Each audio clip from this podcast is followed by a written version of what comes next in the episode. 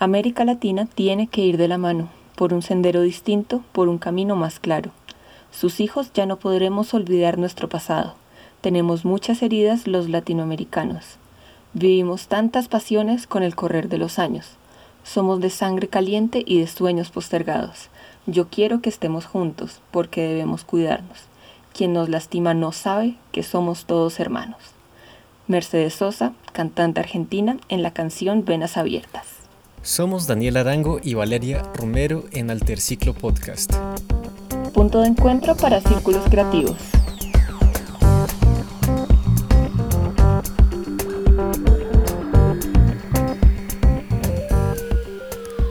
La música que escuchamos, las imágenes que vemos, el lenguaje con el que nos comunicamos, los sabores que nos acompañan son manifestaciones culturales ancladas a su desarrollo en el territorio.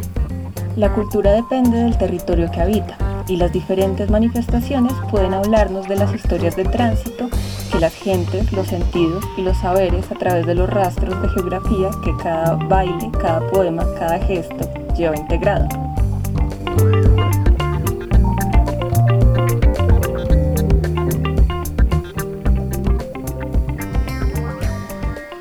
Agradecemos a todos, a todos nuestros escuchas por habernos acompañado durante el piloto. Eh, finalmente ya estamos aquí. Este es nuestro primer episodio muy, muy, muy en serio. Eh, no quiere decir que el piloto no fuera serio, pero aquí vamos a tratar un poco el tema de la cultura y el territorio. Claro que sí, estamos muy emocionados de seguir con esta iniciativa y vamos a empezar. Empecemos con una pregunta. ¿Qué es información cultural? Bueno, la información cultural son pequeños fragmentos eh, de cotidianidad que finalmente van a terminar consolidando eh, toda una cultura, eh, todo lo que como nosotros nos manifestamos. la información cultural, al ser pequeños fragmentos, finalmente va a consolidar un conocimiento que va a ser donde nos desenvolvemos, cómo nos desenvolvemos, cómo nos desempeñamos ante la vida misma. Y finalmente esa información termina constituyendo fenómenos muy interesantes, por ejemplo, ¿vale? que, que serían los flujos de esa información cultural. Cuando hablamos de estos temas, tenemos la tendencia a imaginar que la cultura es como un río. Es un río que tiene un nacimiento en un punto determinado y en su recorrido va recogiendo, pues para seguir hablando en términos de los ríos, recoge cosas como piedras, sedimentos, hojas y los va transportando. De la misma forma sucede con la cultura. Cuando la gente se mueve entre territorios, lleva consigo partes de su territorio que han determinado su identidad. ¿Qué diferencia hay entre las manifestaciones cotidianas efímeras y las manifestaciones artísticas que trascienden en el tiempo y en el espacio? Bueno, eh, la cultura es una construcción que se logra día a día y parte de pequeños gestos, pequeñas acciones que están muy atadas al territorio. Por ejemplo, la forma en la que nos abrigamos, pequeños gestos, desde pequeñas acciones, eh, la forma en la que vemos, la forma en la que hablamos. Estas pequeñas manifestaciones cotidianas finalmente terminan aglomerándose, terminan amasando. Es como las gotas y el agua que se condensa en los páramos para conformar los ríos. Finalmente, cuando hay una conciencia sobre todas estas pequeñas acciones que a nivel eh, social pueden parecer insignificantes, terminan constituyendo un objeto de estudio para personas dedicadas ya a un agenciamiento cultural, por ejemplo, artistas profesionales. No digo que profesionales que hayan pasado por una academia, claro que no, sino profesionales en el sentido en que están profesando eh, el arte, de la misma forma los artesanos, eh, y estas manifestaciones artísticas son eh, testigos objetuales que finalmente van a poder transportarse tanto en el tiempo, pueden trascender las generaciones, como en el espacio se, puede llevar, se pueden llevar de un punto A a un punto B. y pueden ser no solamente objetuales, puede ser saber cultural eh, expresado a través de canciones o de formas de preparar algún plato específico. Terminan siendo expresiones patrimoniales. A partir de esto, ¿cómo el contexto territorial y las situaciones particulares de los territorios influirían en la conformación de dichas manifestaciones? Pues aquí ya estamos dando un poco por hecho que el territorio sí importa en el momento del nacimiento de la cultura, porque es muy difícil pensar que el arte y la cultura salen de la nada. Entonces yo pienso que yo pienso que eso influye precisamente en esas pequeñas manifestaciones que tienen que ver con cómo nos relacionamos con ese territorio. Por ejemplo, la forma de hablar en las diferentes regiones de Colombia. Me haces pensar un poco en Bogotá. Eh, para los que nos escuchen de otros sitios, que espero que sean muchísimos, y que no hayan visto Bogotá, Bogotá tiene una particularidad geográfica, pero es ineludible para todo el que la visita. Es que tiene una cadena montañosa en todo el borde oriental y precisamente una de las formas para no perderse en Bogotá es eh, viendo hacia los cerros. Y esta es una particularidad cultural muy presente en todos los bogotanos y que finalmente está presente en toda la vida. Y cuando uno va a otras ciudades, uno, uno extraña. ¿Verdad? Uno no ve las montañas y se pierde. Exactamente, uno no sabe para dónde es arriba, para dónde es abajo y ya ahí, ahí se perdió. Sí, lo mismo un poco el acento, el acento de Bogotá que uno dice que no tiene, pero una persona de otra parte lo escucha y dice, obviamente los bogotanos tienen, tienen acento. Claro, y es que el acento de Bogotá es una mezcla de todos los acentos de Colombia, el Colombia, pues yo creo que también pasa muchísimo en los países eh, de herencia de España. Eh, curiosamente las capitales generalmente se fundaban en el centro del territorio y los territorios de herencia española tienden a ser bastante centralistas. Entonces muchísima gente de las provincias periféricas a la capital tendían y siguen tendiendo a migrar hacia, hacia la capital y todos esos acentos de las provincias terminan mezclándose en, las hablas principales que, con las que identificamos a ciertos países.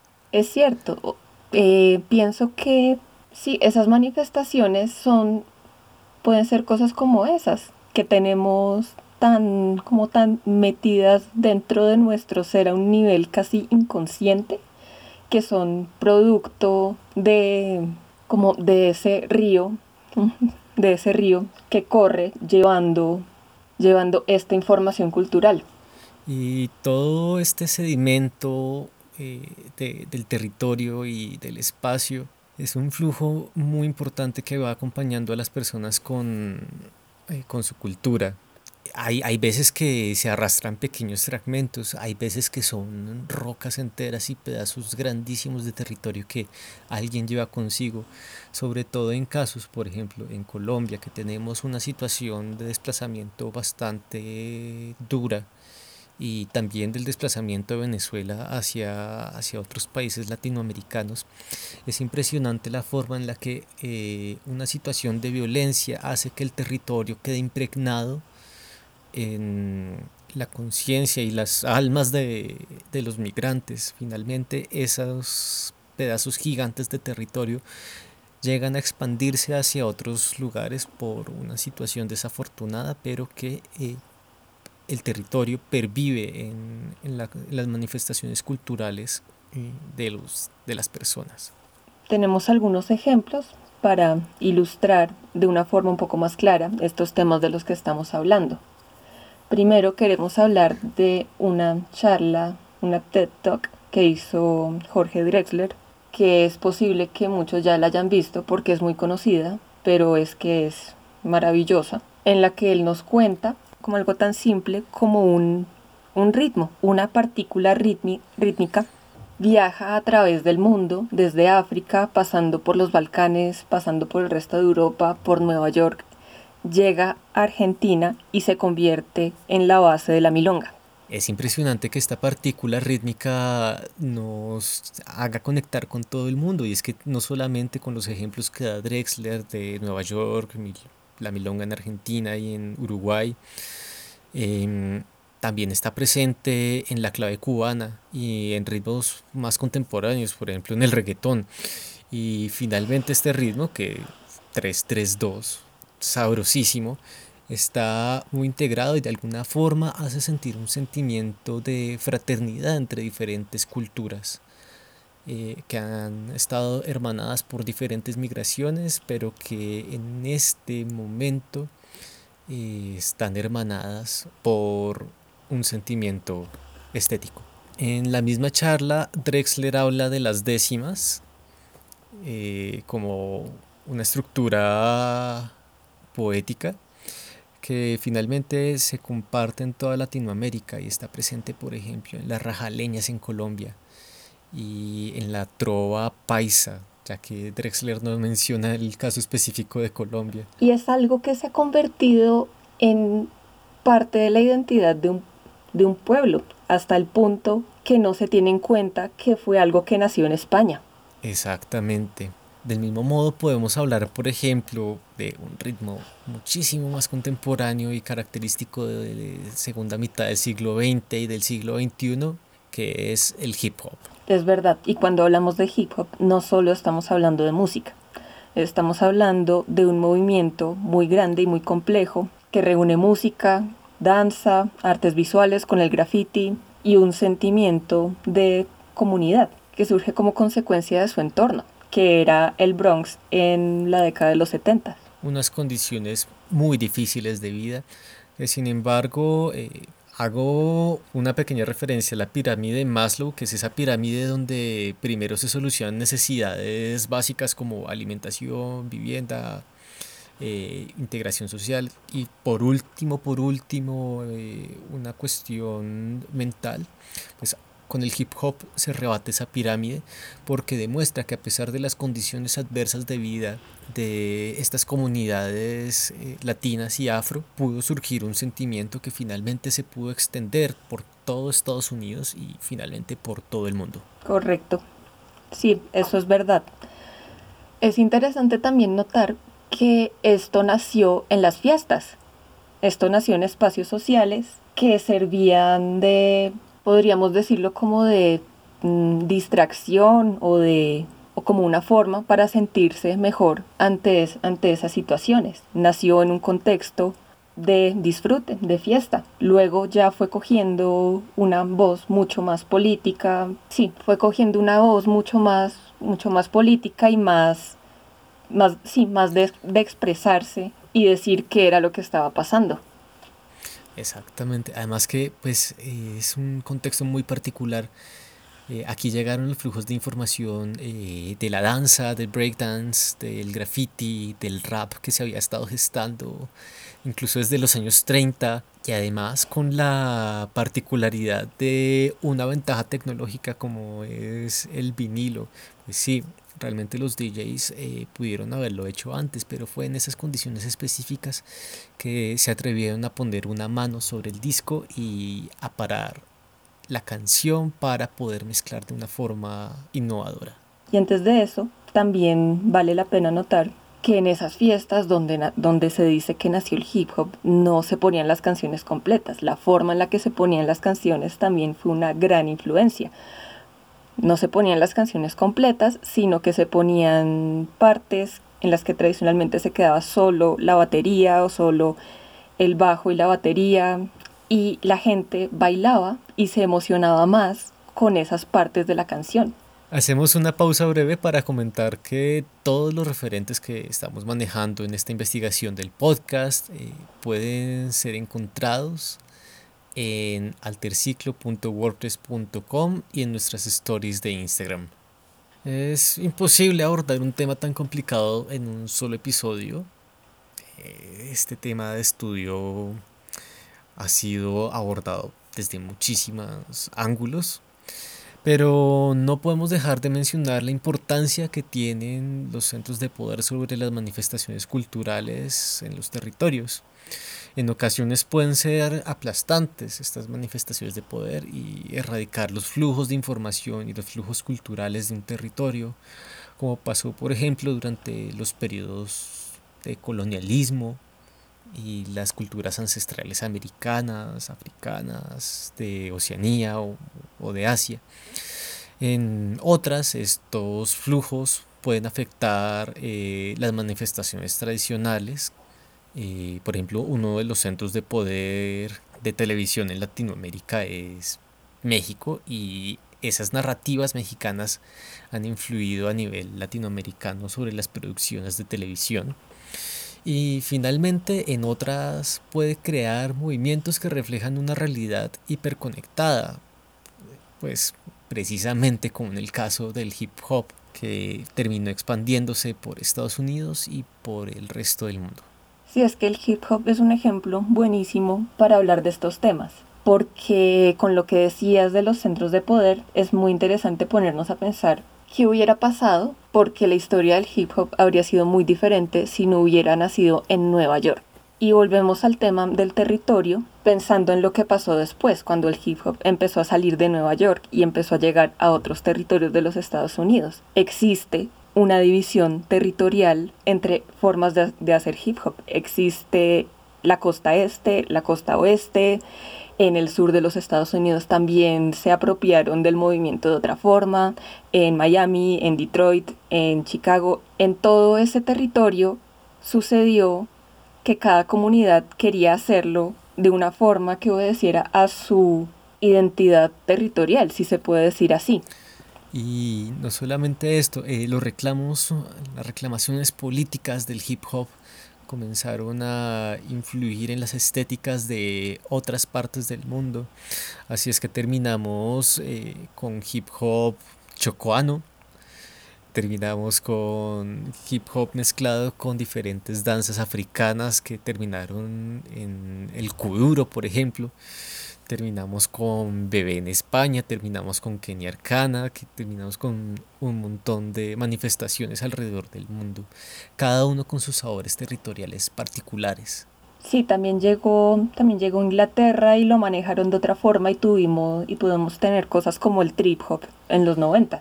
Es impresionante cómo evoluciona una misma manifestación cultural a través de los diferentes territorios.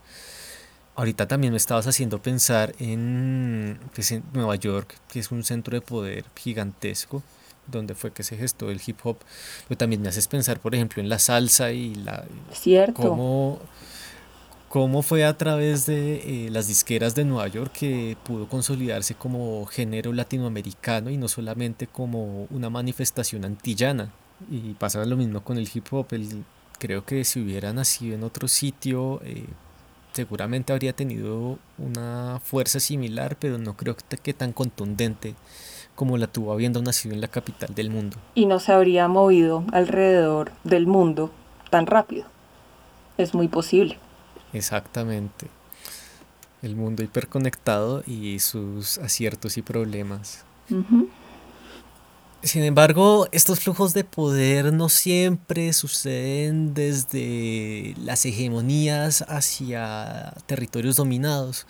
A veces sucede al contrario y es cuando nos encontramos con palabras como exotismo. No podemos dejar de mencionar este flujo donde desde un territorio exótico circula la información cultural hacia los centros de hegemonía. Ahí terminan condensándose y difundiéndose finalmente a otros sitios. No podemos profundizar en este episodio eh, al, respecto del exotismo, pero tenemos algunos ejemplos como la zarabanda, que es una danza particular, canónica, de las suites europeas del barroco. Sin embargo, el origen es bien particular porque se gestó en territorio americano y después fue llevado hasta Europa, donde era considerada como era considerada una danza inmoral porque los bailarines se acercaban demasiado y eso no podía ser. Finalmente terminó constituyéndose como patrimonio barroco dentro de la suite europea. Otro ejemplo de exotismo lo podemos encontrar también. Floreció en Europa, pero fue llevado desde Japón cuando el país de Oriente terminó su periodo de aislamiento y el comercio permitió el flujo de las artes plásticas japonesas, específicamente de la estampa japonesa que terminó afectando tanto la concepción del mundo en los artistas europeos del siglo XIX que las vieron en ferias como la de Londres o la de París, finalmente terminó influyendo en el impresionismo, por ejemplo. Y tenemos también a los nacionalismos, ¿vale? Claro, tenemos el ejemplo de los nacionalismos en los que no es necesario apropiarse. Bueno, ahí viene otro tema que es la apropiación cultural, pero bueno, no, no es tema de este, no es tema de este episodio cuando no apropiamos, por decirlo así, de algo que viene de otra parte, sino de lo que viene de nuestro propio territorio. Así surgieron muchos nacionalismos del siglo XIX, pero se me ocurre particularmente la cumbia, que era terrible, horrorosa, para las élites bogotanas, pero que finalmente se terminó imponiendo frente a otras músicas colombianas durante los años 40 con Lucho Bermúdez. Y bueno, sí, la apropiación cultural lo hablaremos después, prometemos, de momento no vamos a entrar en polémicas. Y con esta conversación podemos llegar a decir que no podemos desligar ninguna acción del campo de la cultura, del territorio de donde surge vuelvo a pensar aquí en la charla de Drexler, en la que él dice algo que me parece muy cierto, que es que las cosas parecen puras cuando las vemos desde lejos, porque entre más las conocemos empezamos a darnos cuenta que eso viene de otra cosa, que a su vez viene de otra cosa y de otra cosa y de otra cosa, y podemos encontrarnos con un árbol genealógico cultural inmenso. Y es que el territorio es como una olla donde se mezclan muchísimos ingredientes, por lo que el territorio termina siendo una condición fundamental para el surgimiento de la cultura, si es que la cultura la entendemos como una mezcla de informaciones gigantesca que termina constituyéndose en la identidad de un pueblo. Y para finalizar, a ti que nos has escuchado, ¿cómo interviene tu territorio y tu contexto en la cultura que absorbes? Te agradecemos haber compartido con nosotros este rato de charla. Volvemos a encontrarnos en dos semanas. Este episodio está disponible en Spotify, Anchor, Apple Podcasts, Google Podcasts, Breaker, Overcast, en fin. Si te gusta esta iniciativa, por favor comparte y recomiéndanos con tus amigos. Puedes encontrarnos en Instagram, Facebook y Twitter como arroba alterciclo y leer nuestro blog en alterciclo.wordpress.com. No dudes en escribirnos. Y en nuestro próximo encuentro, Filosofía en la Cultura. Esto fue Alterciclo Podcast, punto de encuentro para círculos creativos.